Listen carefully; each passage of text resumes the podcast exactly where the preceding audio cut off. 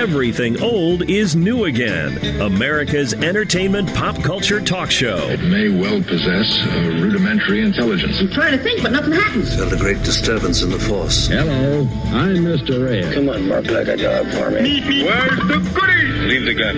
Take the cannoli. I bet you wouldn't have done anything like this if Mom and Dad were here. You filthy criminal. Excuse me while I whip this out. Go ahead.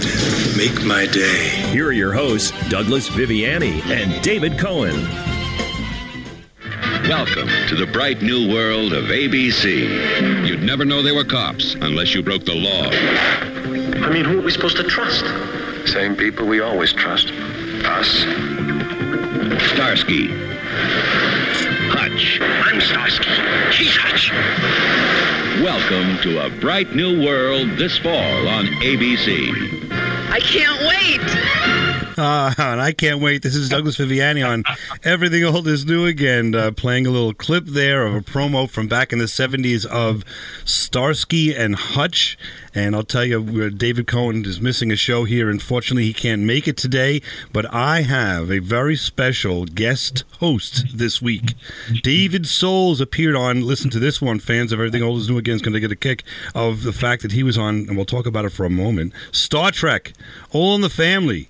He also started Here Come the Brides, uh, the 1979 TV miniseries adaptation of Stephen King's Salem's Lot.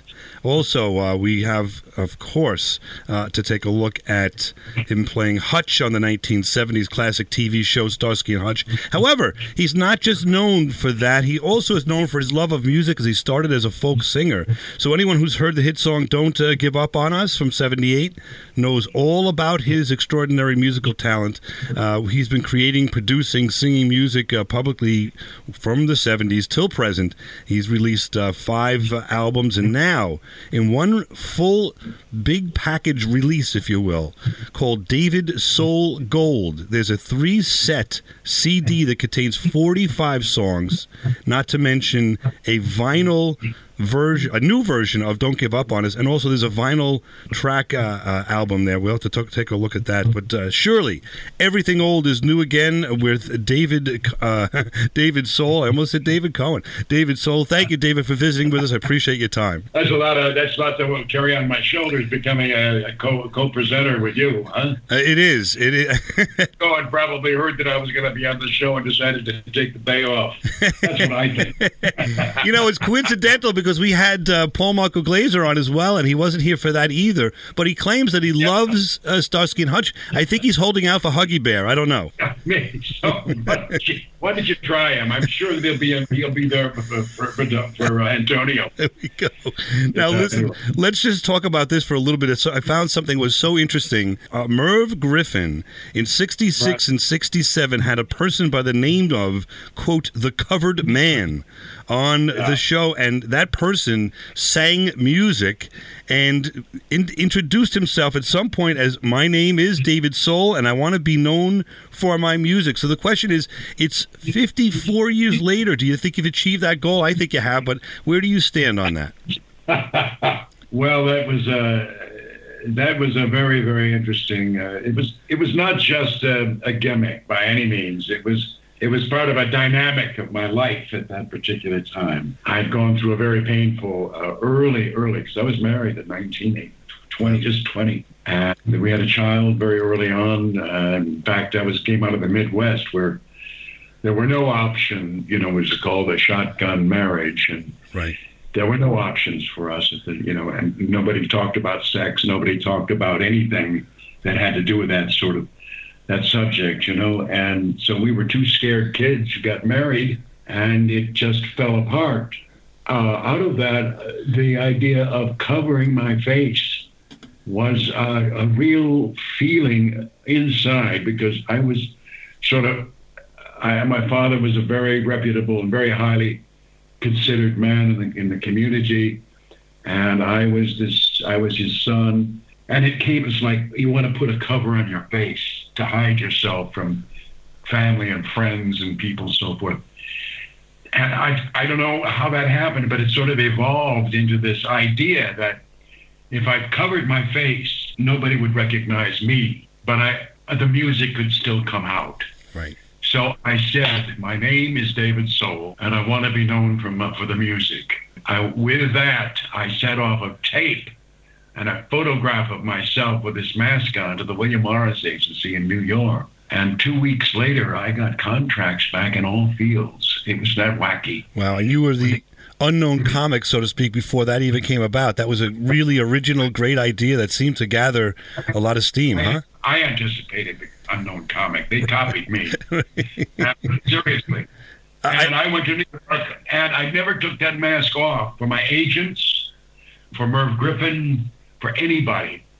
And every meeting that I had, I wouldn't speak except to say, My name is David Soul, and I want to be known for my music. Wow. Well, you can imagine it drove people absolutely crazy. Yeah. And I became sort of the target for people like Leonard Lyons, who was a who was a, a, a columnist there in town, you know, and um, they called me uh, Mayor Lindsay, trying to make it straight. No, trying to get into show business. I was Bob Dylan, trying to make it straight. Uh, I went in and played with some of the, you know, great band called the Blues Project at the time. That was, um, know, with uh, some of the great players that went on to to, to, to, to play with a number of big groups uh, like Blood, Sweat, and Tears, and uh, um, well, on, on, on. In fact, the bass player, Andy Kulberg, became my musical director and played on most of the songs of his of the CDs that you are right.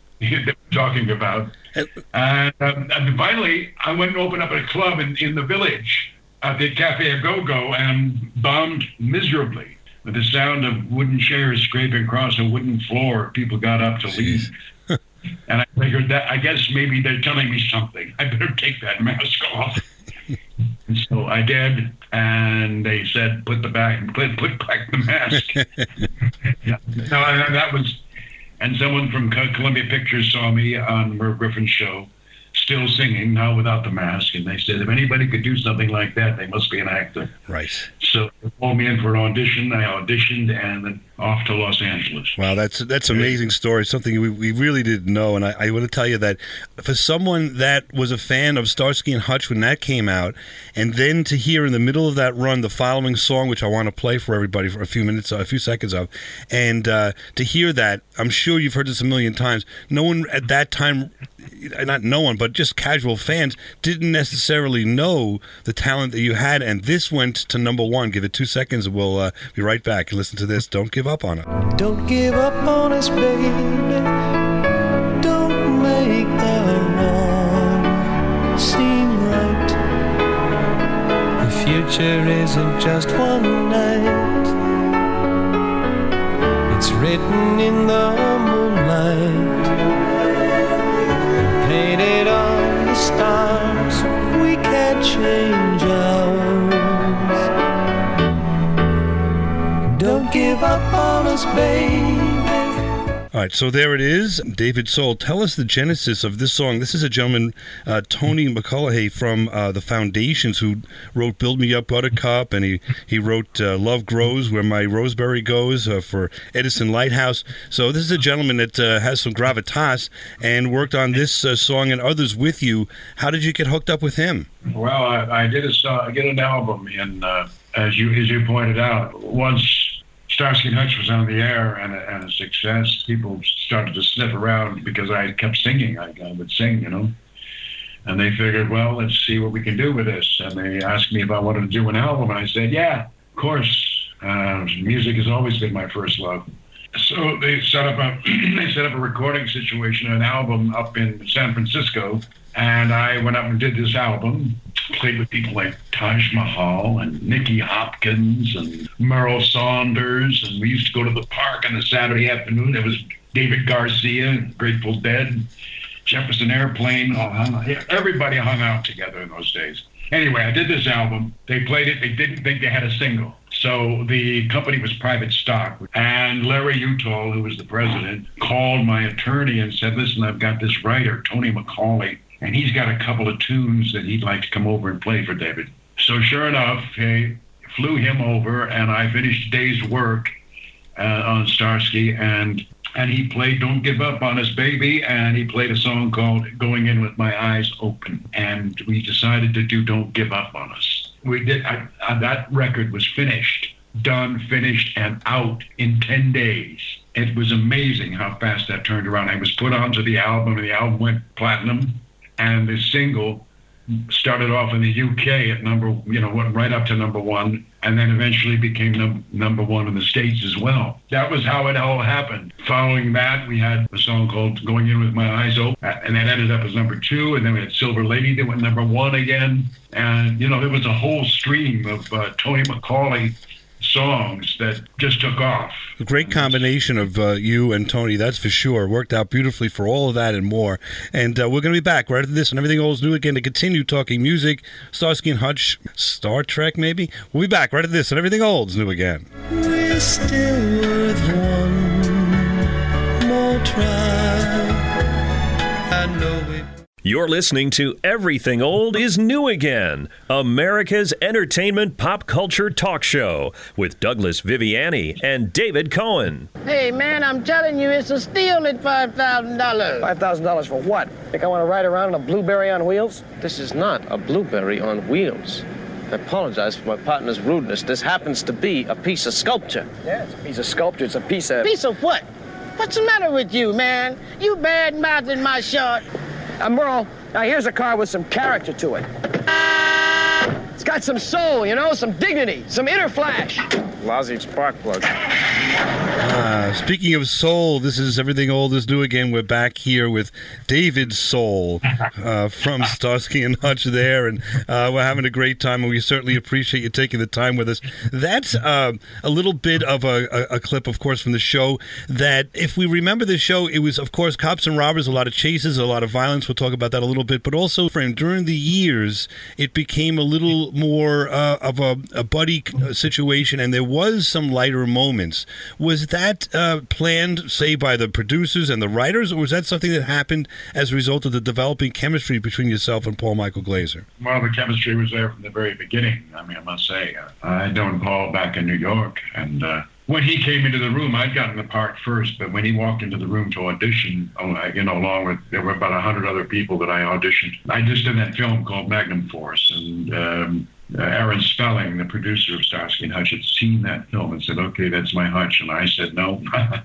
I don't want to play Hutch. I'll play the other guy. I like the other guy. And he said, No, you won't.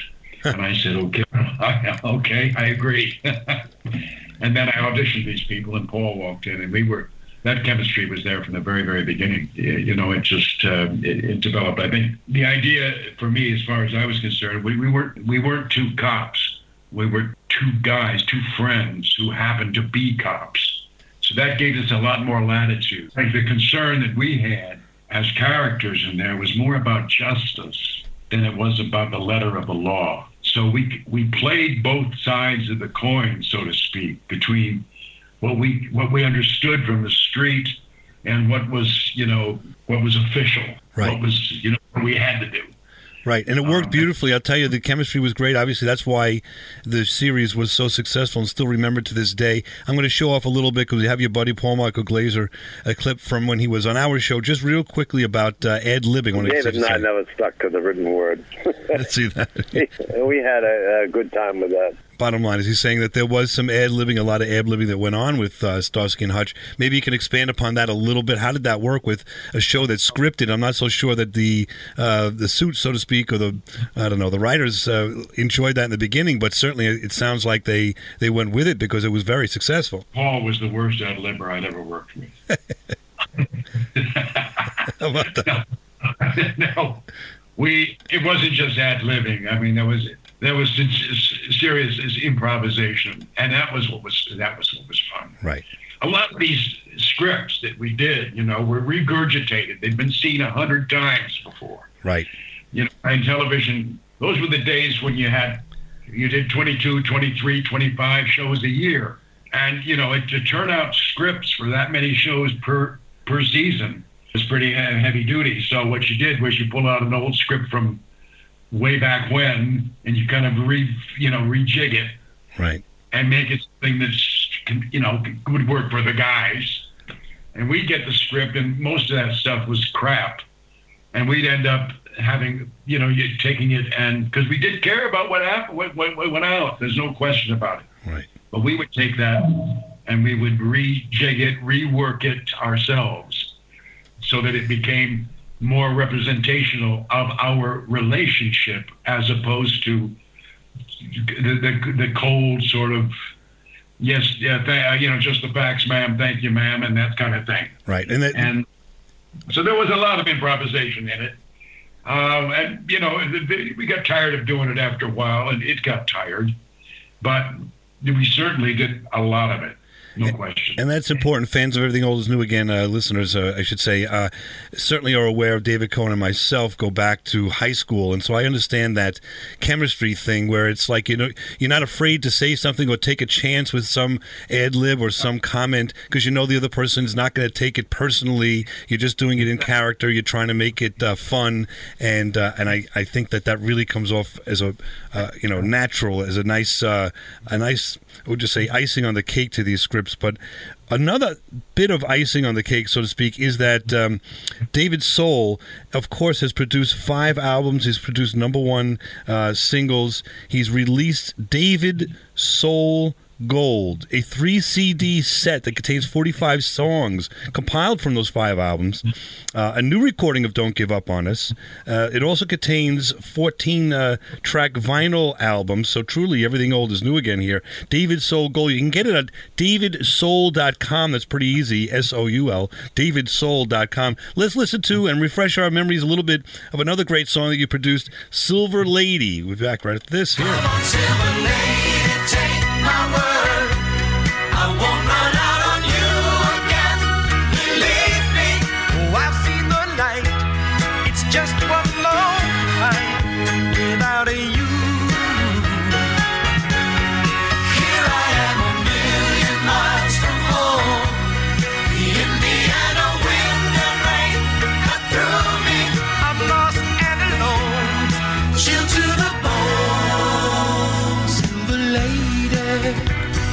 Tell you that's one that is real catchy that you don't want to turn off. And I apologize, I don't you play like 30 seconds. But if you want to hear more and own that, go to davidsoul.com or Amazon and pick up uh, David Soul Gold. David, that also was by your uh, buddy uh, uh Tony McCullagh. And, and uh, did you collaborate with him? Did he just kind of hand you these songs? How did it work with your relationship with him? Well, I didn't actually. Know, he he wrote uh, he wrote the songs. Uh, he would present them, and I listened to them. And whether I, if, if I responded to them, then it was, you know, then we do it. Uh, if I didn't uh, like them particularly, we didn't do it. So uh, that was the. And then once we were in the studio and started putting the songs together, because it was my band that was playing. So and I knew my I knew my guys really well. So we did uh, we we did a lot of the arrangement. You know, so we didn't do the strings. The strings were done by Mr. King. I can't remember his first name right now. Is he? Uh, King was his last name. Those were the days when you walk into Studio A and you get it. You got an orchestra sitting there of 60 people, you know, and you walk in and say, they're playing for me. Are you kidding? And the sound, you know, that, that was the era of strings and it was great.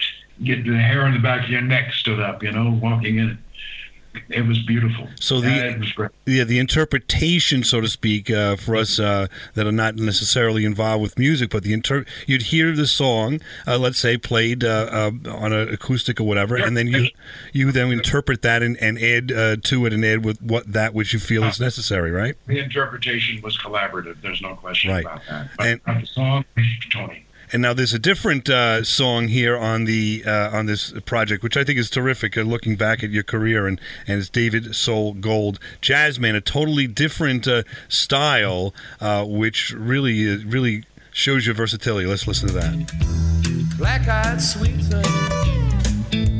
sugar Don't you try to change me, cause it ain't no. Honey, I jasmine. I got the Sunnyland blues. Just off the streets, trying a trick or two. Trick or two. There we go, jazz man. If you want to lay back and have a uh, cognac and just relax after a hard day, uh, that's the perfect song for that. And there's others on this uh, compilation that meet that uh, re- requirements, if you will. But what what made you change? Uh, or let's put it this way: what style of music do you prefer? Pop, jazz, blues? Is there anything, or are you across the board that you're interested in? I've never been a, a, a genre-oriented uh, guy. I I just like too much. I just like music, and I think that probably didn't work in my favor so much back in the day because I I, I got I didn't want to get locked into a certain genre of music. I mean, I I grew up as a folk singer, all right, so. And I started out in Mexico. I studied in Mexico and was given a guitar down there and taught the songs of Mexico. So when I came back to the States to, and couldn't get a job, I went into a club and got a job because I could sing Mexican folk songs, and that started. I, I'm singing Mexican, and then I learned Russian songs. Then I learned some French songs, and then I learned. So I, I learned a lot of different kinds. You know, from Woody Guthrie to my guitar et moi, my guitar and my and me, to Armenian, to you name it. And I take that same attitude all through my early days in recording. I didn't want to be known just as and I, I, think probably I didn't have the, the balls at the time to really stand up and say, listen, there's a lot of stuff here that I really want to do. So, but now when I put these 40, it's not 45, it's 44. Okay. Uh, so actually, but when I put these things together, I purposely did a lot of different songs and a lot of different styles, a lot of different approaches content wise and also musical musically wise music wise uh, there's a whole kind of mixture of of uh, ballads and jazz and blues and rock and you know there's just a whole it's a it's a bouillabaisse of right. music. It is something for everybody. I'll tell you that's that's very true, and uh, I really enjoyed it. I, I, think it's well worthwhile. David Soul Gold. Either you go to Amazon or davidsoul.com. If you go to davidsoul.com, there's also some autographed books, autographed pictures, memorabilia, signed scripts. So uh, feel free to go there as well uh, for that purpose. But really, David Soul Gold is well worth it. We'll be back right after this on Everything Old is New Again.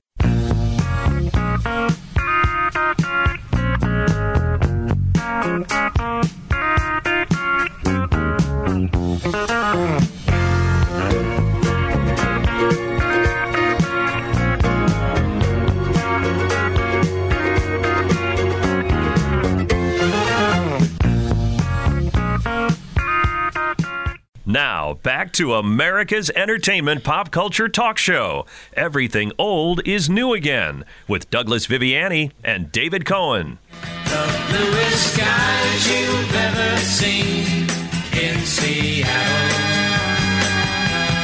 And the hills, the greenest green in Seattle. Ah, welcome back to Everything Old is New Again. That's a little piece of Bobby Sherman singing uh, Seattle, which is a song that was the theme song to Here Come the Brides. And uh, that was a show, of course, in 68 to 70 that starred, uh, co starred, if you will, uh, our special guest, David Soul. Uh, David, you, you were born basically the same time as Bobby Sherman. Bobby Sherman was on this show for two years with you during uh, the time that he had Little Women, a 1969 hit, and some others. I wonder, you had a lot in common with him. Did Were you sort of uh, competitors or were you collaborators? Were you uh, friends? Uh, how did it work? Did he influence you in any way to, to motivate you maybe to, to, to do what you love? No. no. you think so? You had to go to the bottom of the barrel to pull that one out, didn't you? Yes, I did. Boy, yeah, that scared the hell out of me. We just listened to that one. no, Bobby did not, uh, you know, did not uh, do a hell of a lot for me yeah. at that time. He was a, a, a nice kid, likable guy, but um, he was a very, very, very, very commercially oriented guy. He's a nice guy, but um, I, I, I, really had nothing in common with him at all. But he, the only thing that's true, I, except for the year of your birth, I guess. But other than that, the thing is uh, that he was someone that was doing uh, what you wanted to do, apparently, and did you did just as, if not more successfully than he did later on. Uh, but it was just it was sort of parallel. I just thought it was interesting you're on the same show together uh, with the same sort of uh, interests there. And but you know that goes back to chemistry again. Like you had great chemistry with Paul Michael Glaser, maybe not so with uh, with Bobby Sherman. Let's put it that way. No, I'll tell you, my uh, yeah, the business of the business has never been the most important thing for me. Right. The most important thing I, you know, come from a background that is completely uh, has nobody in my entire family has ever been involved. Um, I'm an accidental actor. It's basically what I am. I, I didn't plan on it. Didn't want to do it. I wanted to play baseball, or I wanted to go out and work in political science, or go into foreign service. That was that was my goal. That was my dream. And all of these things they happened accidentally. And uh, you know, I, even back then when I was doing here Come the Brides with Bobby Sherman. I, I wasn't, there was no competition. I wasn't, all I, I did, I sat around in my trailer with my guitar and I'd play my songs. And that was, that was fine with me. Right. I didn't, uh, I didn't really care one way or the other. I didn't like the songs that Bobby did. Right. Um, I, I, I was, they're not my cup of tea. This was the same time as, um, the Monkees got started about the same time, and the best thing about them was uh, uh, what a train to Clarksville or something like. Right. What was it called? Last train to Clarksville. Yeah. Yep. Or and then Dream was the, the, the other one, the Dream. Day, uh, Daydream Believer. Daydream Believer. Right. Those were the best things that came out of them, I thought. And um, but they they were manufactured. Right. I must say that they were both both Bobby and Monkees were manufactured. They were the the, initi- they initiated the boy band uh, phenomenon, and uh, you know even the Spice Girls were put together. You know uh, there were there were groups that have been manufactured and sort of put together as opposed to being then coming out of themselves. You know and putting themselves together like people like you know Steely Dan or Doobie Brothers or um, the, the Eagles, all of whom I played with and knew about we all in the 70s we all hung out at the troubadour. You know and people get up they try out new material and, you know you bring in a couple of a couple of people and sit on stage do a du- duet and somebody else would stand up and do something else and then and little by little that those people developed into the artists that they that, that we all love. In fact my drummer jimmy hodder was the drummer for Rhythm, Rhythm in the Years. Remember that? Sure. Uh, from Steely Dan, he, the drummer. He was the early. He was the the early days drummer for Steely Dan. My guitarist was a, played for Van Morrison. Was on the road with him all the time. Um, my piano player was the uh, studio pianist for Blood, Sweat, and Tears. Uh, you know, he goes on Danny, uh, Andy Kulberg, my musical director, came out of the Blues Project and Seatrain. Norton Buffalo played with the Roy Rogers band. But we were all we all kind of found each other, you know, and nobody nobody tried to manufacture us. That was my point. Right, really. right. So uh, totally original and organic. Uh, and as a result of that, uh, "Goodbye Gatsby" comes out in '78, a great jazz style song. Let's, let's listen to a little bit of this that you can get on David Soul Gold from DavidSoul.com.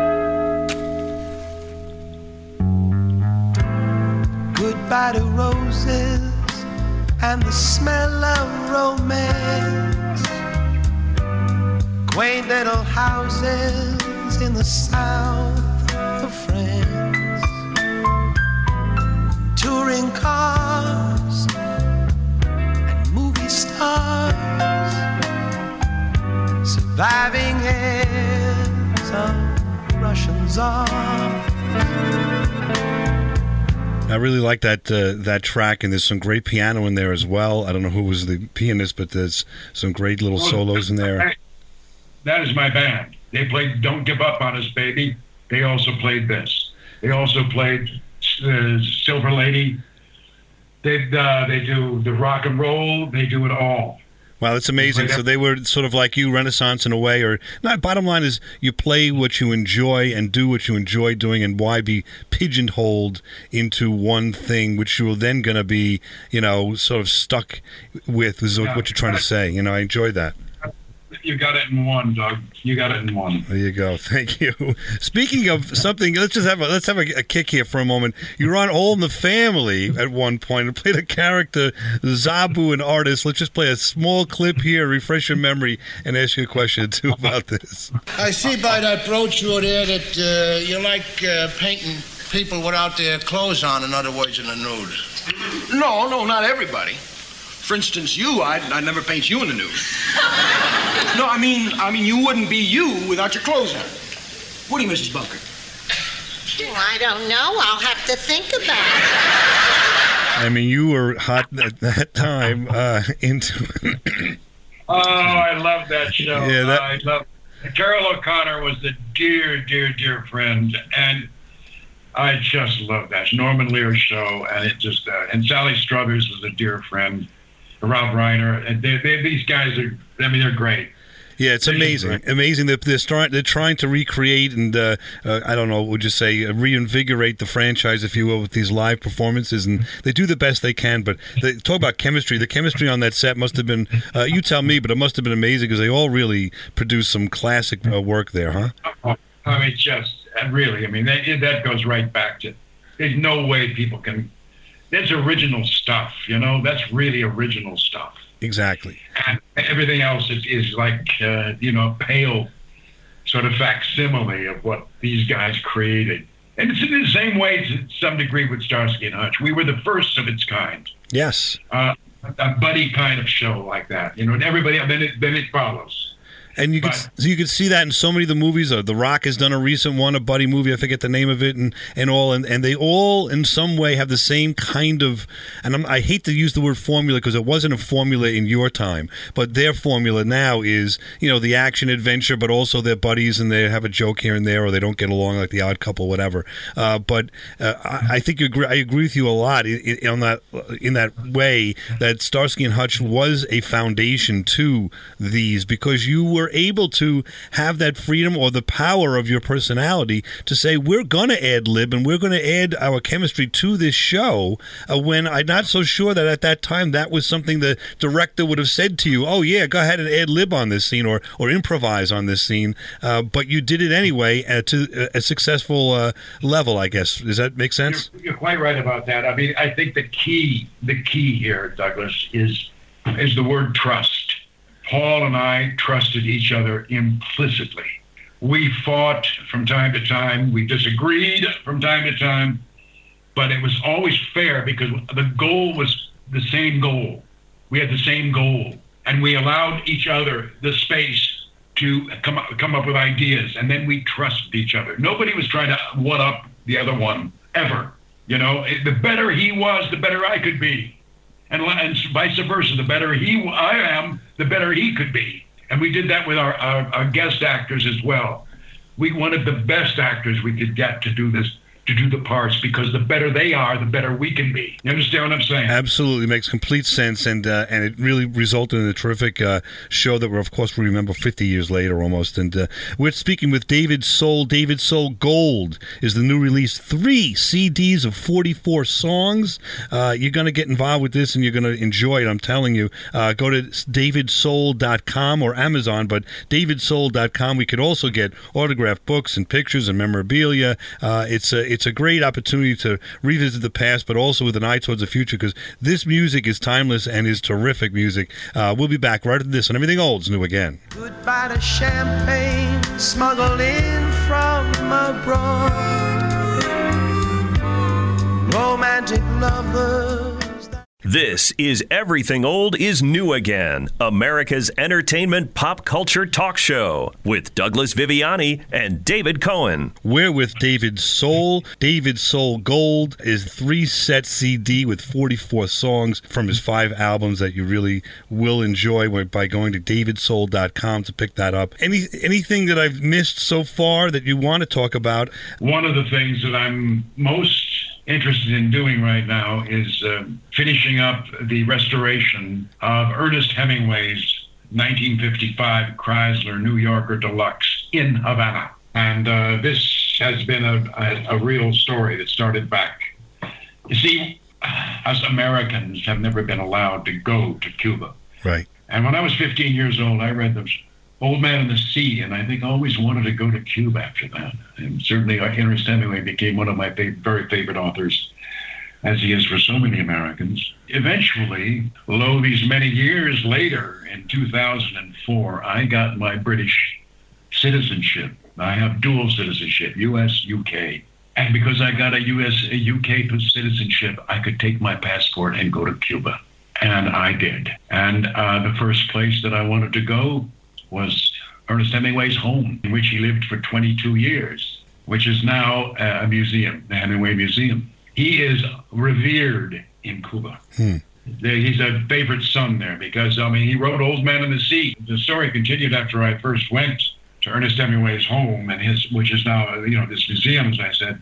The director of the museum had just managed to get a hold of a dilapidated, broken down, crumbling Chrysler, 1955 Chrysler New Yorker Deluxe. It had been Ernest's car.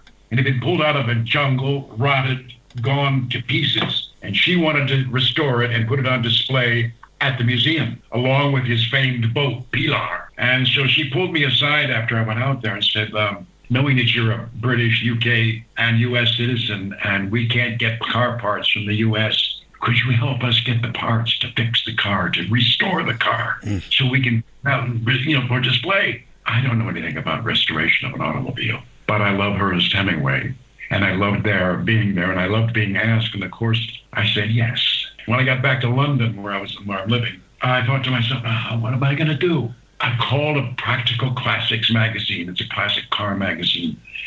And then the idea came to me. I said, you know, this could make it a great documentary from the very get go. We'll do a documentary on this and tell the entire story behind this because of the problems that, we, that exist, the political problems that exist in the United States. And we started, and I, I put some of my own money into the initial stages of, of this film and got ourselves a film crew and started to tell this story right from the very beginning. I'm trying to pull all the pieces together. Uh, I went to we went to Washington, spoke to people there, to Senator uh, Senator Jeff Flake and a couple of representatives uh, about the problems that we were having about getting parts into into Cuba and so forth. And I was chased around by the Department of Treasury and the Office of Financial Assets Control, who threatened me with imprisonment and a $250,000 fine for trying to bring in parts finally, uh, with the help of an attorney who, who had brought in the uh, Buena Vista Social Club from Cuba into New York to, the, to Carnegie Hall,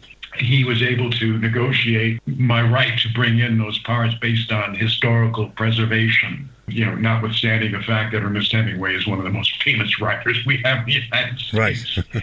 you know what I mean? But this, and then I ended up dealing with the horrendous bureaucracy of Cuba. And but it, all of this is on film now. We got all this stuff on, you know, documented. We got now we have 120 hours of film. We have car parts that are sitting, still sitting in Miami, waiting to be shipped over. And we have the administration, Mr. Trump, has uh, decided to be even more draconian in his policies towards Cuba. Obama had begun to open it up, and now we're closing it down again. And so we're we're hoping, you know, we're still filming but we got to finish the car in order to finish the film. You sort of need so the, ending, right? You know, we've got to have the guy have a finished car, don't we? Right. Otherwise, what's the point? well, let's hope so it happens quickly. Yeah, I'm sorry to interrupt. Yeah. No, no, no, that's all right. This is this has been something that's consumed me now for the past oh five, six years now you know? Right. Up and down and in and out and no and yes and no again and yes and no. And it's uh, it's been a, a bit of a frustration, but it's, it's one of those things that you know you have to do. I think it's going to be a fascinating documentary. Right. We're going to keep an eye out for that. And I'm sure you'll announce that in some way, shape, or form on davidsoul.com. I've seen some mention of this as well there. So. It's called, Douglas, it's called Cuban Soul. Cuban Soul. There you go. Cuban Soul on davidsoul.com. Look for that. Uh, also, look for information on getting the David Soul Gold release. Uh, one of the songs you'll hear is Tearing the Good Things Down. We'll talk about the meaning of that right after this. Cause this vision just gets stronger through adversity. Nothing on this earth will ever stop me. We are tearing the good down, throwing them all away. I used to love this town. Not anymore, not today. We are sending the good guys out. Why aren't we we go, David. That is a song on uh, the release of the David Soul Gold, 44 songs from the past five albums. Uh, David, certainly that has some meaning, that song. And uh, do songs with meaning have uh, more or less significance uh, to you when you perform them? Oh, absolutely. I think that harkens back to the fact that I am an actor. The lyric is probably more important to me than anything else. It's storytelling. Basically, a song is a story, isn't it? Yes. That's where, and this particular song, when I heard it, you know, it is, uh, no, it's a, it's a devastating song in a way because it is, we've talked about a little bit before about, you know, when an idea is initiated, when something starts out that's, that's breaking the mold, so to speak, like All in the Family or like Starsky and Hutch. There is a kind of, uh, I don't know what you call it, there's a, a, a lovely, wonder, a wonderful kind of small town feeling about it. It's like where you came from as a kid. It's where you grew up from. And there were certain values that you grew up with that were very, very important to you. And sometimes, as life goes on, it becomes more complex, more technical, whatever, it gets smashed down. And then you hear about all the corruption that's going on and stuff that's going on everywhere. How people try to do shortcuts and uh, undermine civility and kindness and that kind of thing. You say, "Oh man, why are we tearing the good things down? Why? Are, wh- where are we? What are we trying to do here?" And you know what? It's about maintaining. Yes, we're going to make changes and stuff, but keep the value system in place. I agree with you 100%. One of those things that made me happy, a little segue here, because we don't have a lot of time, is a, a, show that I loved, and I don't know what you're going to say about this. It was only on for uh, five episodes, but I'm going to play a real clip, quick clip of this one.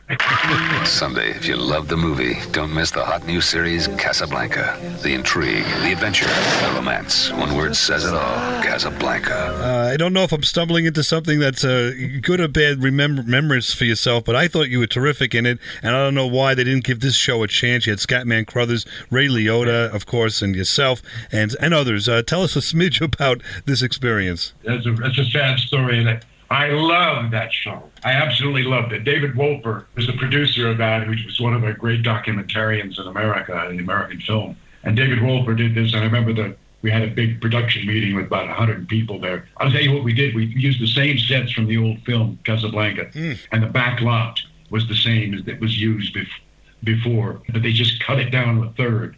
And that Joe Biroc, one of the 80 year old Joe Biroc was a cinematographer, and he shot. That's he's the guy. He he, he was a the cinematographer, and his you know that wonderful old Casablanca type, the 1930s type lighting. You know, lighting lighting up through the through the ferns and the to get long shadows on the walls and stuff like that. It was fantastic. And Ray Liotta was in it.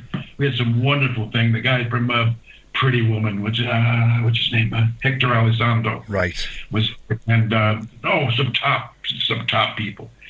And uh, I remember uh, uh, David Wolper standing up and saying, "If we go down, we go down in flames." Well, we did, and uh, it was. It's tough. It's a tough thing to follow up on. Yeah. It was panned because we tried to replicate, because people said we were trying to take the thunder away from the original film, and that was not the case. And I would There say that. no- yeah, I was going to say I agree with that because it was a, it was a year or two before the movie, so it's setting up all of that. So if you actually spend some time to watch and understand that, that review is totally incorrect. Uh, absolutely. And, and I, I apologize to cut off. We're just running short on time here, and we're having a great time and had a great time with David Soul. His new release is the 3D set, which contains 44 songs compiled of the five prior albums. Uh, there's a new recording of Don't Give Up on Us on this. It's a 14 track vinyl album is included therein. Surely everything old is new again. Uh, thanks, David Soul. Go to davidsoul.com. That's David Soul, S O U L.com, and get that and any memorabilia you like. David Soul, thank you very much for say, spending so much time with us you, here. Doug. Thank you, and I'm so sorry that David couldn't be with us. We'll get him back for that. Don't worry. I'll. I'll uh, next time we'll have him on board. I appreciate it. Thanks again. Have a great day. A, Thank you. We'll be back this on Everything Old is New again. Here with uh, John Billingsley, and we're talking about the Hollywood Food Coalition. John, what is this? Well, I'm the president of the board. We serve a hot, nutritious five course meal to hungry men, women, and children seven nights a week, 365 days a year. Been doing it for 33 years. We distribute clothing and shoes and blankets and backpacks and you name it. And we help people access a huge array of other services from partner groups. And if you'd be interested in making a donation, hofoco.org, three bucks buys a hungry person a great five course meal. H O F O C O dot org. You've been listening to Everything Old is New Again, America's pop culture entertainment talk show. Find us on the web at everythingoldisnewagain.biz. That's dot .biz. See you next week. Same bat time, same bat station.